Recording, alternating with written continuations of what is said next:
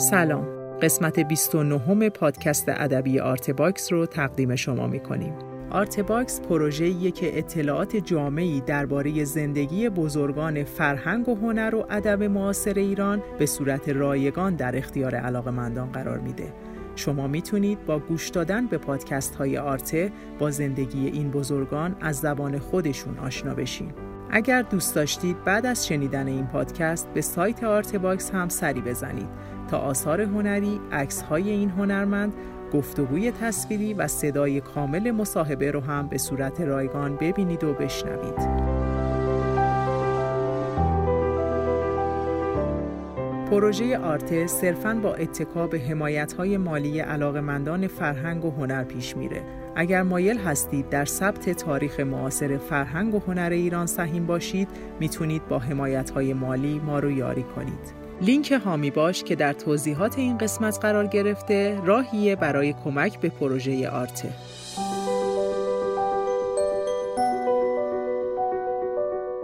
قسمت یازدهم از صحبت‌های جواد مجابی که درباره ادبیات داستانی، فرهنگ و گفتگو هست رو با هم میشنویم.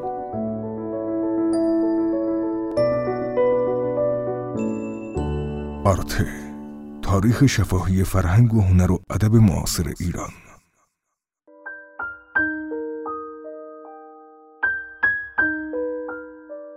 به طور کلی ادبیات ما چه رمان و داستان و چه شعر و نمایشنامه و تمام امور نوشتاری مربوط به ادبیات اینها در یه تقسیم بندی کلی به یه دوره 60 ساله و 40 ساله تقسیم میشه. دوره 60 ساله که از مشروطیت شروع شده حدودا نخست مضمون اصلی ادبیات قانونگراییه. می‌خوان مجلس روشن قانون و مقررات. در دوره رضاشاه هویت ملی مطرح میشه. توی ادبیات ما این انعکاس پیدا می‌کنه. مضمون اصلی و محوری میشه. بعد از 1920 به بعد مسئله مبارزه با استعمار و استبداد شروع میشه. اونم بازم مسئله حاکمه. نه اینکه مسائل دیگه مطرح نیست ولی این مسئله اصلی و محوریه.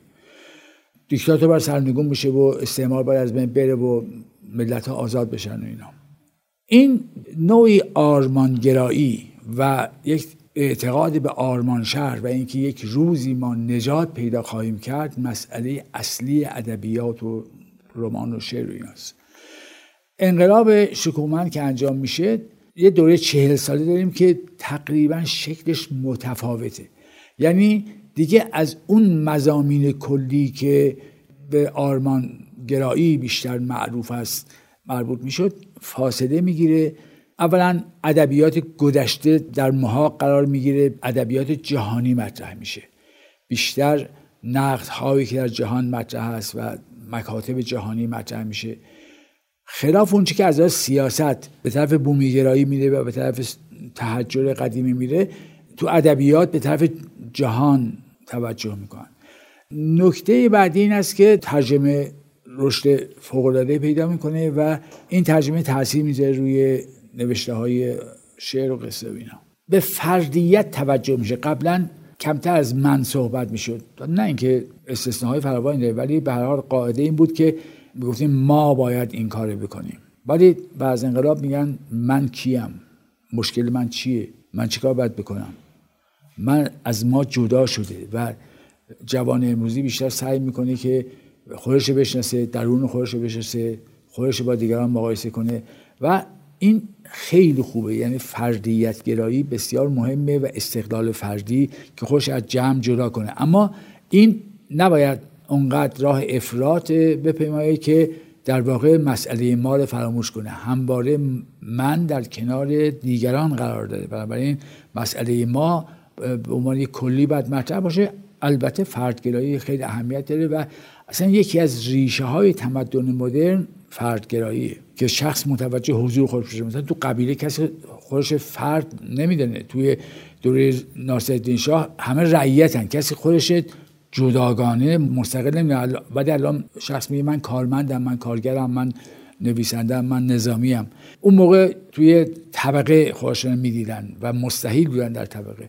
اینه که این تقسیم بندی صد ساله وجود داره. این یه نکته. نکته دیگه ای که میشه اضافه کرد به این قضیه اینه که رمان و ادبیات چجوری به شکل نهایی خودش می‌رسه. رمان باید به کمال خودش بیاندیشه.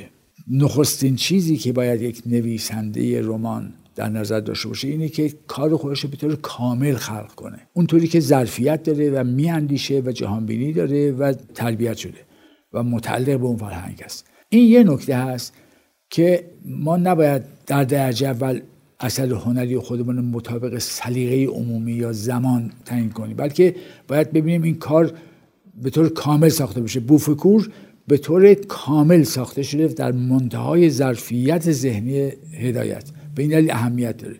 ولی در عین حالی که ما به کمال ظرفیت هنری اون اثر فکر می‌کنیم خواست زمانه و نیاز عمومی هم در اینکه اون اثر مورد قبول قرار بگیره اهمیت داره.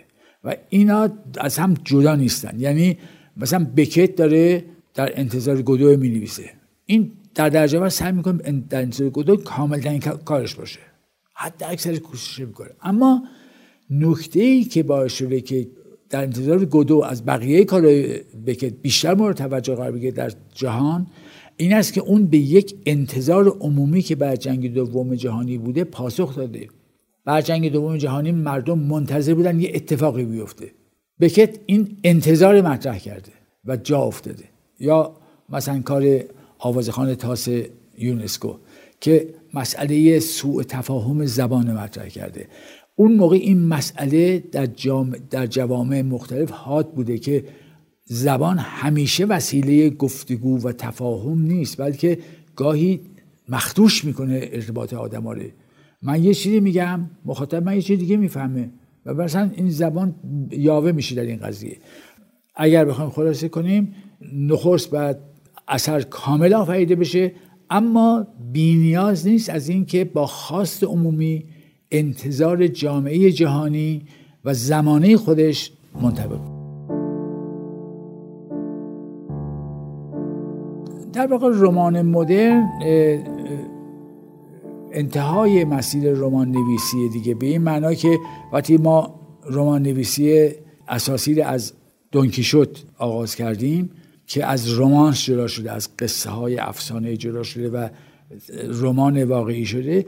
این رمان یه دوره به سرگرمی بوده یه دوره به تاریخ پرداخته یه دوره به شخصیت های مهم جهان پرداخته. یه مدتی مذهب یا سلطنت یا این قضایی ها مطرح بوده انقلاب مطرح بوده توش. مثلا مثل بینوایان که خب انقلاب کبیر فرانسه توش مطرحه یا سه ونگدار که یه جور سلطنت توش مطرحه یا از وقت کلیسا. ولی رمان مدرن میاد کم کم فضا رو خیلی وسیعتر می‌کنه و میگه که مزامین رو نباید محدود کرد. بعد رمان می‌توان به همه چیز اشراف داشته باشه و نگاه بکنه و ازش مایه بگیره. این کاری که تو نقاشی شد. یه وقتی نقاشی در خدمت کلیسا بود یه وقتی در خدمت سلاطین بود. از اواخر قرن 19 هم مثلا آدمای مثل سزان اینا اومدن گفتن نه تو فرق نمی‌کنه که مسیح بکشی یا یه سیب و گلابی بکشی. تو بعد اینا خیلی قشنگ تجسم ببخشی. این مهمه. اینکه چه سوژه انتخاب بکنی مهم نیست. رمان مدرن هم در واقع ادامه دهنده این فکر است که باید رمان به رسانه خودش وفادار باشه. اینه که نمیشه رسانه ها رو با همدیگه اشتباه کرد. ظرفیت هر رسانه ای باید دقیقا شناخته بشه. بسه کسی که تو اون رسانه کار می‌کنه. وقتی که ما جهان پهناورتری رو برای مثلا یه رومانی من خواندم که یه آدمی با دیوار صحبت می‌کنه. توی سلولی هست با دیوار صحبت می‌کنه. کل رمان اینه. خواستن این از نظر رمان قدیمی یه کمی عجیب غریب به ولی هست دیگه. یا مثلا خود گرگوار سامسا قهرمان داستان یه سوسک گنده است درسته که پشت قضیه به یک نظام فکری و یک نظام مادی اشاره می‌کنه که آدما رو تبدیل به حشره کرده. اما به هر حال با با گریگوار سامسا شروع میشه اون رمان.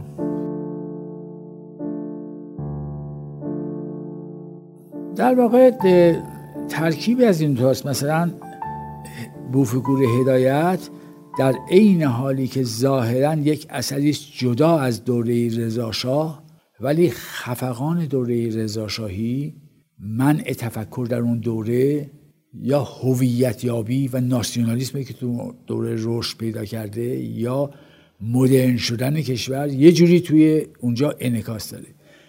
به جز این قضایا که مسئله زمانمنده یه مش مسئله تاریخی هم مطرحیه مثلا گلدان راغر پیدا می‌کنن مال هزار سال پیش. یا بخش از مینیاتور ایران توش زنده میشه. یعنی تاریخ گذشته وضع حال و دلهوره آینده توی این کتاب آمده. ذهن باید از این مسئله که یا این یا اون ما خارج کنیم بلکه هم این و هم اون چیزی که در زندگی بشری امروز جریان داره.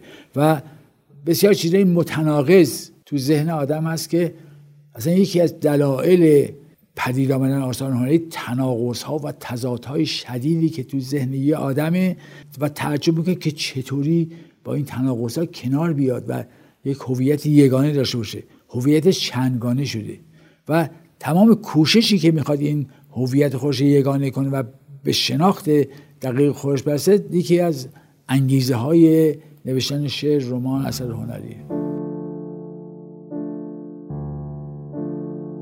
بگو من من آثار خوبی در زبان فارسی آفریده شده.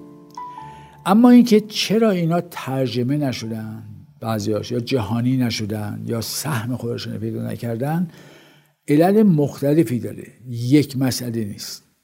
یکی اینکه زبان ما زبان محدودی است. بین سه تا کشور ایران و افغانستان و تاجیکستان هست و این زبان یک زبان جهانی نیست. یک دی میگن چطور مثلا نویسندگان آمریکایی لاتین این همه معروف شدن این همه تاثیر داشتن رو دنیا ولی زبان فارسی نداشته. این به نظر من حرف بی ربطیه چرا؟ برای اینکه یک آدمی که در کلمبیا هست وقتی که می‌خواد رمان بنویسه جلوش می‌گیرن بلند میشه میره ونزوئلا میره اسپانیا اونجا می‌نویسه. راحت. من ایرانی اگر توی ایران نتوانم کارم چاپ کنم که نمی‌ذارن چاپ بکنم من کجا برم؟ بنابراین هم زبان من محدوده اونجا 800 بیش از 800 میلیون آدم به زبان اسپانیایی صحبت می‌کنن. بنابراین شما می‌نویسی کتاب داره 800 میلیون احتمال وجود داره برای کار شما. اینجا مثلا 150 میلیون حد اکثر می‌توانه مخاطب داشته باشه. بنابراین مسئله زبان هست. مسئله این است که ما متاسفانه یک زبان رسمی جهانی نیستیم و گسترده نیستیم. بجز این حالا مثلا ترکیه شبیه ماست دیگه. ترکیه آمده در از زمان آتا ترکیه برد اومدن اداره درست کردن. اینا آثار مهم دنیا ترجمه کردن به, به ترکی. و این خب خیلی مهمه که شاهکارهای چیز یک مؤسسه عظیمی بتوانه ترجمه کنه و اینا در اختیار باشه. اینا به رشد ادبیات کمک می‌کنه. اینجا چنین چیزی نبوده. چند تا ناشر بودن به سلیقه خودشون یا چند تا مترجم چیزهایی ترجمه کردن جسته گریخته. شما با یک نظم و ترتیب سیستماتیک روبرو نیستید بلکه با یک کار اتفاقی و گسسته و ناپیوسته روبرو هستید. بنابراین خب اینا مثلا یه عنصر دیگه است. چرا آثار نقد نمیشه؟ شاید سوال اصلی باشه که چرا یک فیلم منتقد فیلم درجه یک نداریم شما منتقد تئاتر خوب نداریم شما منتقد ورزش با نویسنده فرق می‌کنه. نویسنده یه کتابی می نویسه یه رمانی می نویسه به هزار زحمت با مشکلات اینا ولی به حال رمانش می نویسه چاپ می‌کنه. منتقد که بخواد راجع به کار این صحبت بکنه باید یه هفته دو هفته وقت بذاره اینو بخانه کار قبلی این آدم بخانه بعد به ادبیات کلی اون دوره واقف باشه ادبیات جهانی رو بشناسه تا بتونه یه مقاله بنویسه که شایسته یک اثر درست باشه. این وقتی که اینو می‌نویسه چقدر بهش حق و زحمه میدن؟ مثلا حالا یه میلیون تومن و این باید 8 میلیون تومن روش بذاره اجاره خانهش بده. این معلومه که این کار نمی‌کنه دنبال این کار نمیره. یه دوره ای که نقد در چهل و پنجاه جریان داشت ما تو روزنامه کار می‌کنیم مثلا من نقد نقاشی می نوشتم به مدت ده سال نقد نقاشی نوشتم تو روزنامه اطلاعات. حقوق من روزنامه اطلاعات میاد. حقوق خیلی خوبی هم می‌داد که هر چقدر خرج می‌کردیم تمام نمی‌شد. شما فکر مثلا اون موقع 15 هزار تومان مثلا به یه دبیر پول می‌داد. اصلا یعنی وحشتناک اصلا. حقوق کارمند بود هزار تومان. خب این من می‌توانم به خیال راحت نقد بنویسم برای اینکه وقت بذارم. مثلا دو هفته یک ماه وقت بذارم کارهای سعادی رو بخوانم و جوش مقاله بنویسم. یا راجب نقاشی یا هر چیز دیگه. ولی وقتی که الان منتقد به خرج خودش می‌خواد کار کنه چقدر می‌توانه به خاطر ذوق خودش یه کار ادامه بده؟ در دنیا برای این راه حل پیدا کردن انتشاراتی ها یا بخش خصوصی به اینها کمک مالی می‌کنن که اینا بتونن کارشان انجام بدن. چون الان مثلا یک تو ایران یه شکل غلطی کاریکاتوریش به وجود میاد که وقتی یه نفر بخواد فیلم بسازه یه بودجه هم می‌ذاره برای یه, یه روزنامه نویسی که تبلیغات اینو به عهده بگیره. این دیگه نقد نمیشه این تبلیغات میشه و اصلا چه بی و توهین به اون آدمه. باید فیلم ساخته بشه. یک منتقدی که حمایت میشه به وسیله یک سازمان جدا از سینما این بتوانه با خیال راحت بشینه یک ماه یک روز یک هفته وقت بذاره و یک اثری بنویسه. اینطوری است که قضیه پیش میره. مثلا قالب منتقدین بزرگ تو روزنامه ها مستقل هستن به مدت بسیار طولانی و بینا درآمد نسبتا خوبی داره که زندگیشان اداره کنن دغدغه نداشته باشن. و اگر اینکه این روزنامه ها تعطیل میشه این میره تو روزنامه دیگه این ما روزنامه‌نگار در به در داریم. یه مقدارم منتقدین بدون حمایت داریم. به چه دلیل ما توقع داریم که نقد شکل بگیره کنه؟ اگر زندگی منتقدینی که با صلاحیت هستن و فراوان هم هستن تو ایران تو همین نسل جوان. اینا تامین بشه طبیعتا تو همین نسل ما چند تا منتقد خیلی خوب داریم که اینا شروع کردن به رشد ولی به دلیل همین مشکلات مالی ناگزیر به شاخه های دیگه پیوستن و از کار اصلیشان باز ماندن. رابطه قاتل و مقتول. یعنی هیچ ادیبی نیست که از تفکر سیاسی بینیاز باشه. نه اینکه سیاست زده باشه یا به سیاست بپردازه یا سیاسی باشه. نه تفکر سیاسی باید داشته باشه. بعد بدانه تو چه زمانی با چه ملتی و در چه شرط جهانی زندگی می‌کنه. و اگر ندانه که خب نادانی هستن. برای داشتن تفکر سیاسی برای هنرمند خیلی مهمه. اما عضو حزب بودن سیاسی کاری بیانیه صادر کردن با تبلیغات سیاسی کردن رفتن توی جناح خاصی اینا کاری که ربطی به نویسندگی نداره. خوش خیلی کار مهمه ربطی به نویسندگی نداره. اما یه تعبیر دیگه از این سوال میشه کرد که سیاست با ادبیات چه کار می‌کنه؟ سیاست ادبیات می‌خواد مطیع خودش کنه در بعضی از کشورها. یه بحثی بود که تو ایران خیلی مطرح بود مثلا هانتینگتون گفت که دنیای برخورد تمدن هاست و یک عده بودن می‌گفتن که نه می‌توانند تمدن ها با همدیگه برخورد نداشته باشن.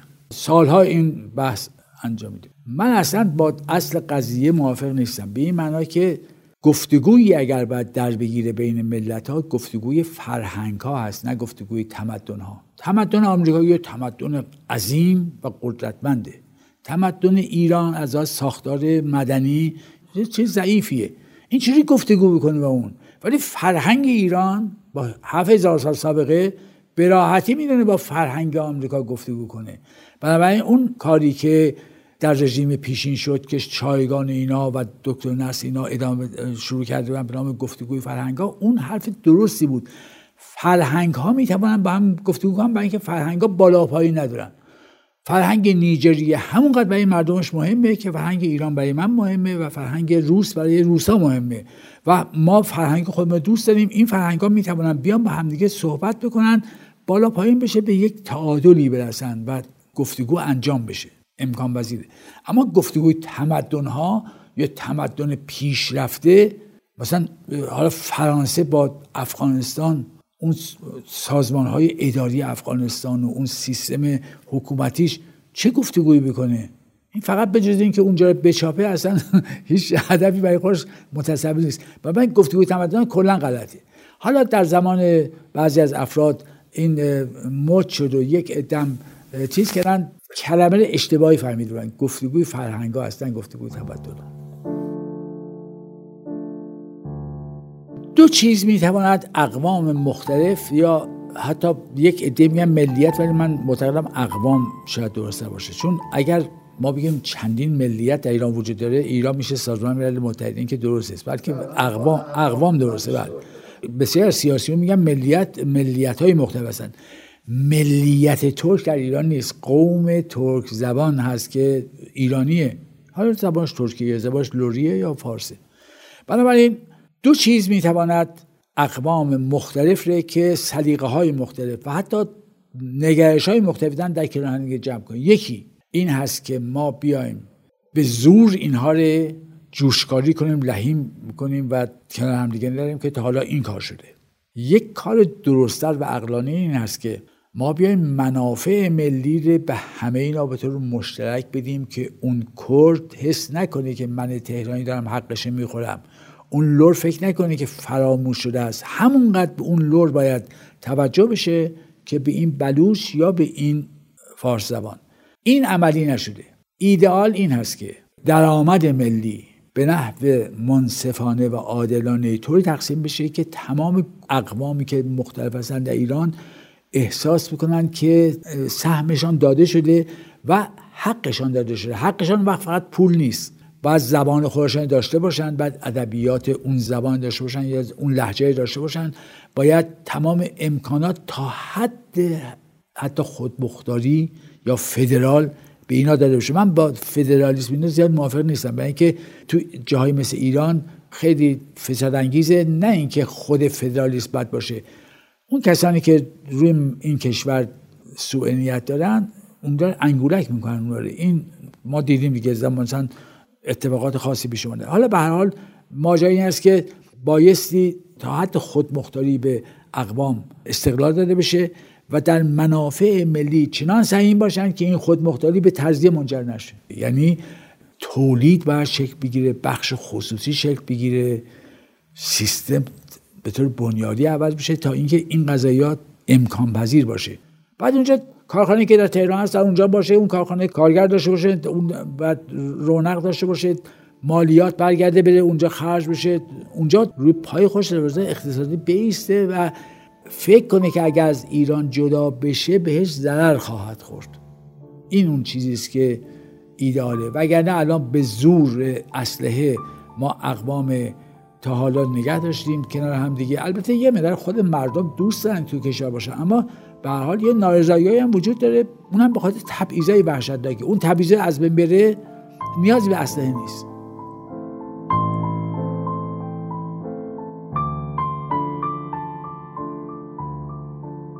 از یه جایی به بعد از دوره روشنگری مثلا تو غرب مسئله فردیت انسان مطرح شد حقوق و وظایف انسانی مطرح شد قانونمندی مطرح شد و ملت ها از حالت رعیت در آمدن و تبدیل شدن به ملت. وقتی که تبدیل شدن به ملت خواستهایی دارن. در ایران در آغاز مشروطیت هنوز ما به صورت همون گروهی و فله داریم یه کارایی می‌کنیم و مثلا مراجع تقلید دستور میدن مردم حرکت می‌کنن. ولی از دوره رضا به بعد که من تصور می‌کنم این حرف اون مورخ خارجی که راجع به رضا گفته که انقلاب واقعی رضا کرده به نظر من درسته. رضا شاه اومد تقریبا جامعه ایرانی زیر رو کرد. یعنی اون حالت رعیت و اکثریت اینا رو و اکثریت مخشوش یه جوری نظم داد. یعنی اومد مدرنیسم در ایران حاکم کرد. به این معنا که ادارات به وجود اومدن سازمان ها به وجود اومدن نهادها به وجود اومدن حتی احزاب به وجود اومدن. دانشگاه ساخته شد نمی‌دونم فلان. یعنی جامعه مدنی شکل گرفت. قبلا ما جامعه مدنی به صورت نداشتیم. در شما نگاه می‌کنید عکس هایی که از دوره اواخر دوره قاجاری هست حرفه ها و فلان حرفا یه چیز خیلی عجیب غریب غم و پهلوی اول اومد این نظام به وجود آورد. نظام با نظم متفاوته. نظم یعنی از بالا دستور بودن از پایین عمل کنن. شاه و رعیت. یا به قول نیچه خدایگان و بنده. ولی این اومد گفت نه اصلا یه جور دیگه نگاه کنیم. مردم بیان توی سازمان های مختلف اینجا مجلس باشه اینجا روزنامه باشه اینجا دانشگاه باشه اینا رو همدیگه نظارت داشته باشن هم مستقل باشن هم رو همدیگه نظارت داشته باشن و بدوستن داشته باشن. نظام اینه که یک سیستمی باشه که این سیستم در عین استقلال همپوشانی داره با هم دیگه. در دوره پهلوی دوم این نظام گسترده تر و دقیق تر شد و یک جامعه مدنی نسبت به وجود اومد که این توانست ارتباط بگیره با دنیا و دیگه اون اواخرش هم ما به جایی رسیدیم که خودمون از هیچ کشور دیگه کمتر نمی‌دونستیم و داشتیم کم کم وارد یک مرحله به قول خودشان وارد دروازه تمدن که نه ولی به هر حال اصلا ما تمدن داشتیم نیازی نداشته که وارد دروازه بشیم. ولی یه جوری در گفتگو با جهان قرار گرفتیم. در مورد رضاشاه صحبت کردیم که در واقع سعی کرد که یک نظام به وجود بیاره. همون موقع آدمایی متفکری مثل فروغی که خب تا حدی فیلسوف بود و مسلط بود به فلسفه غرب اینا آمدن گفتن ما باید هویت ملی داشته باشیم بعد هویت تعریف کردن. گفتن که هویت یه بخشش افتخارات گذشته و دستاوردها و میراث گذشته است. این یه بخشی از هویت ملی یه بخشی دستاوردهای مدیران کنونی جامعه است. یه مقدار هم پیشرفته است که در دنیا شده ما می‌توانیم از اون استفاده کنیم برای بهتر کردن آینده. یعنی هویت در واقع از سه عنصر تشکیل میشه. یکی این که فرهنگ ایران خیلی خوب بشناسیم و اون میراثی که درست هست و به درد می‌خوره بیاریم وارد هویت امروزی ما بکنیم. بگیم مثلا ما این آدم رو داشتیم. ولی این کافی نیست. الان ما چی داریم باید تمام امکانات ملی بسیج بشه برای بهتر زندگی کردن مردم. اینم یه بخشی از هویت ماست که میگن این حکومت حکومت مستقلیه. این حکومت حکومت آزادیه یا این حکومت حکومت عقب مانده اما یه اتفاقاتی در جهان افتاده که اون اتفاقاتی که در جهان افتاده اونا می‌توانه کمک کنه که ما از این وضعیتی که داریم آینده بهتری بسازیم. اونا رو ما باید بیاریم جز مثلا میراث بشری که فقط تو ایران که نیست که توی اروپا هست تو آمریکا هست تو همه جای دنیا هست. خلاصه اینا به دلیل سرمایه عظیم آمریکا بیشتر توی آمریکا. این مجموعه ذخایر فکری بشر اونجا در واقع الان هست. خب اونا در اختیار هست. در انحصار کسی هم نیست.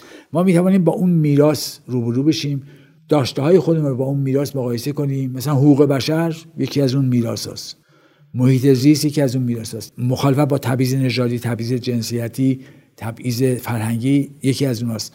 همزیستی مسالمت آمیز یکی از اوناست خب اینا وجود داره.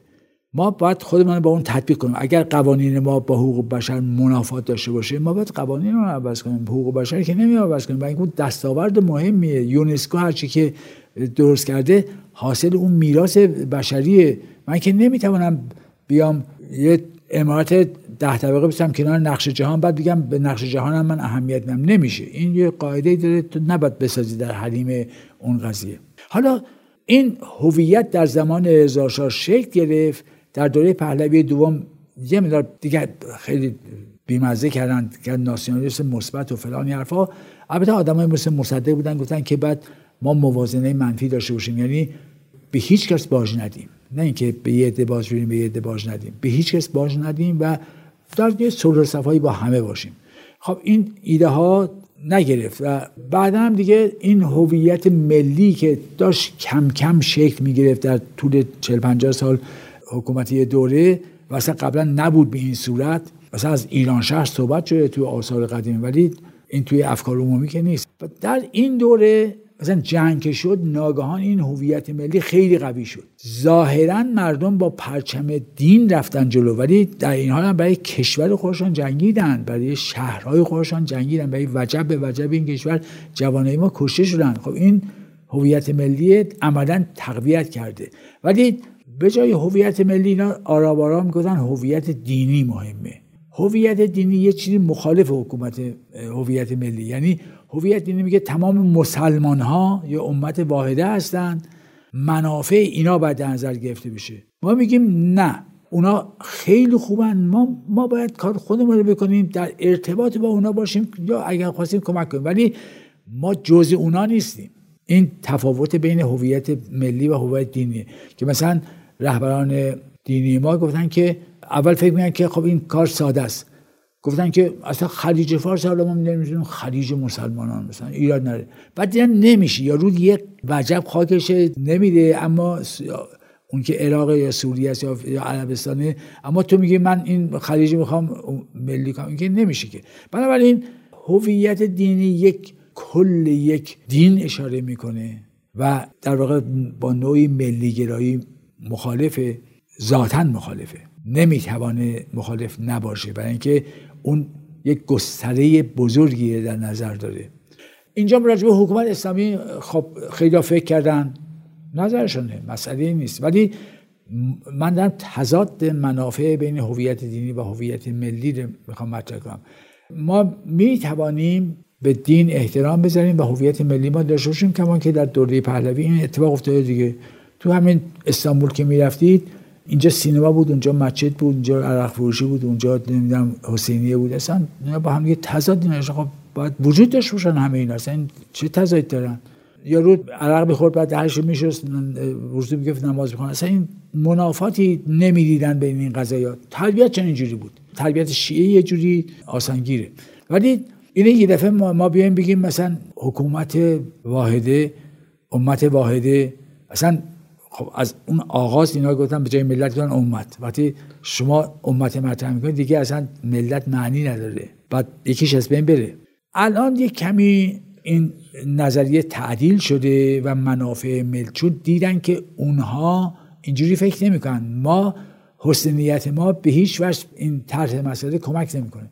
این هویت یه امر تقریبا شناوره و تغییر یابنده و تکامل یابنده است. هویت امر ثابتی نیست. ولی پایه هاش دستاوردهای یه میراث گذشته است دستاوردهای امروزی است و نگاه پیشرو نسبت به آینده است. میراث فرهنگی فقط اون چیزی نیست که از گذشته مانده. من و شما که داریم به فرهنگ کار می‌کنیم جز میراث فرهنگ میراث ملی هستیم میراث فرهنگی هستیم. یه زنده ها جز این هستن هر یارشاته جز میراث صادقه جز میراث فرهنگی. میراث فرهنگی تصوری که الان دارن مدیران دولتی اینه که یه جای خرابه ها و نمی‌دونم امارات قدیمی و این قضیه. نه آدم ها مهمتر از همه اینا هستن. آدمایی که توی کشور دارن کار فرهنگی انجام میدن و مورد قبول مردم هستن اینا بخش میدار فرهنگی هستن. خب یادم مثل بهمن محسن چون میراث ملی دیگه و میراث فرهنگی. تو وقتی که این آزار بدی ضد میراث ملی عمل کردی. همینجوری که صنایع دستی لغت غلطیه میراث فرهنگی هم به طور غلط فهمیده میشه. میراث ملی میراثی است که قبلا وجود داشته و ادامه داره. اون ادامه وابسته به اون گذشته است و بعد با همدیگه دیده بشه. زبان ملی به خطر نخواهد افتاد به دلیل اینکه بیش از هزار سال هست که این زبان در معرض تطاول قرار گرفته. یه وقتی تقریبا تمام دانشمندان و آدمهای نخبه جامعه ما به عربی می نوشتن برای اینکه هم خودشون به حکومت عربی نزدیک کنن هم عربی زبان عامتری بود در کل امپراتوری اسلامی. اما یادم مثل فردوسی یادم مثل رودکی آمدن و مسیر عوض کردن و زبان دوباره رایج کردن. یا یه منطقه خراسان اومد اون قدرت خودش منتشر در کل ایران. زبان از بین نمیره. ضعیف میشه گاهی در یه دوره های ضعیف میشه یا در دوره های تقویت میشه. الان به گمان من زبان داره خیلی بهتر شده از گذشته.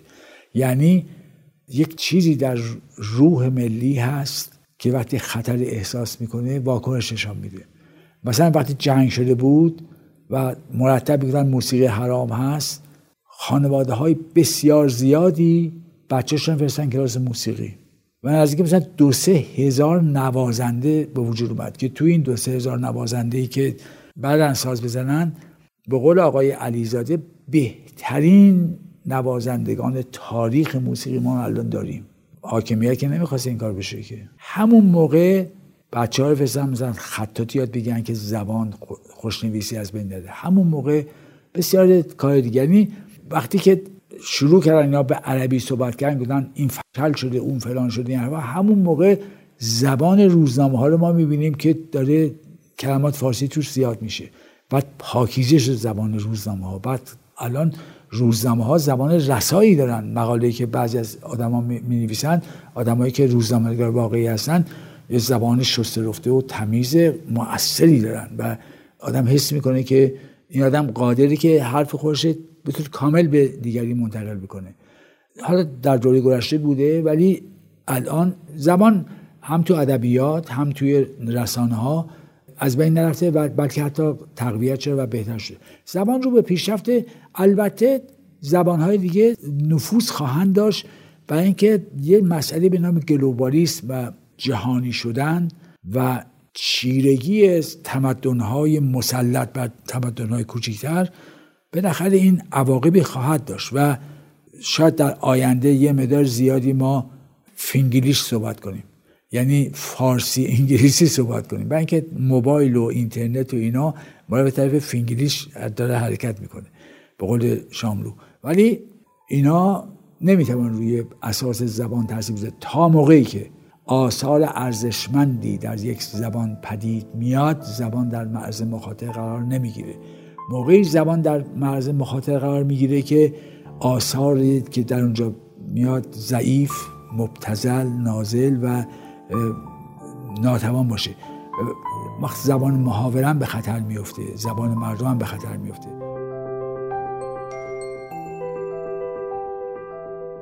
خیلی ممنون که وقت گذاشتید و پادکست ما رو شنیدید. در قسمت بعد جواد مجابی درباره دانشگاه و نشر برامون صحبت می‌کنه. امیدوارم که قسمت بعدی رو هم دنبال کنید. تهیه کننده پروژه فخردین انبار تولید پادکست زهرا بلدی و پرهام وفایی همکاران این قسمت حسین سلامت پرهام وفایی و حسین راستی متن خلاصه پادکست شکیبا شخصیان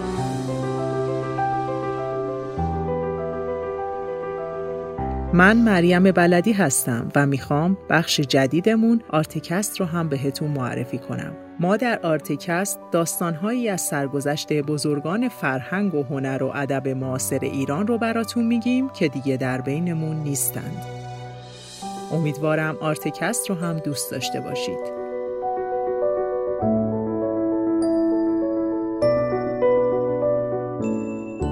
وبسایت ما artebox.ir